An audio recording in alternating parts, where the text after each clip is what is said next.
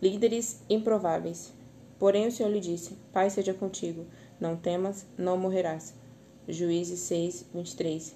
Gideão era um guerreiro improvável, vacilante e temeroso. A primeira vez que o encontramos, ele aparece malhando furtivamente um trigo em um largar. Fazê-lo abertamente seria o mesmo que convidar os invasores medianitas a confiscá-lo. Os medianitas dominavam Israel tão completamente que era rara a vez em que os israelitas podiam fazer suas colheitas. Alguns até viviam em covas. Gideão não estava planejando nenhuma ação heróica, até que o anjo do Senhor lhe apareceu com ordem de combate. Quem? Eu? parecia dizer Gideão, tremendo de medo. Se levarmos em conta a situação real, suas dúvidas seriam justificativas. Sua família e aldeia adoravam Baal, não ao Senhor. Ele mesmo era preso de temores paralisantes, mesmo às vésperas da batalha. Gideão repetidamente pediu provas milagrosas de que Deus realmente estivesse com ele, e o milagre apenas não seria suficiente. Ao mesmo tempo, Deus parecia tornar a ação de Gideão cada vez mais formidável. Reduziu seu exército de 32 mil a uns 300 soldados apenas. Se um exército tão menor em números conseguisse a vitória, isso provaria que Deus estava no controle. Deus conhecia o potencial de Gideão e foi conduzido pouco a pouco até o ponto de tomar coragem. Deus o animou, o dirigiu e o transformou. E do dia para a noite, Gideão se transformou num general decidido, Usou som e luz como armas táticas para infundir medo, permitindo assim que seu pequeno grupo dispersasse os medianitas.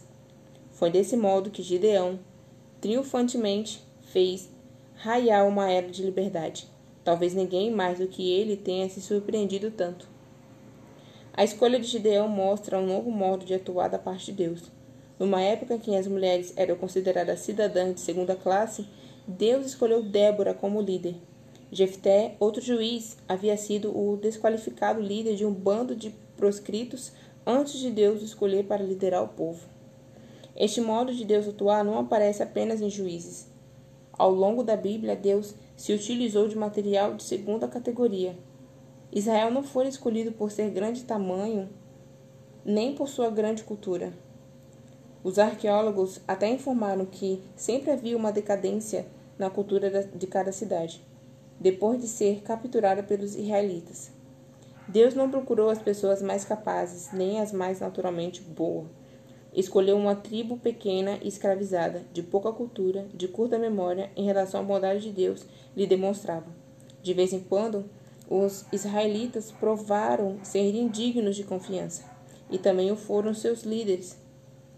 Com este material pouco promissor, Deus fez grandes coisas para que o mundo pudesse ver que a glória era sua e de, e de ninguém mais.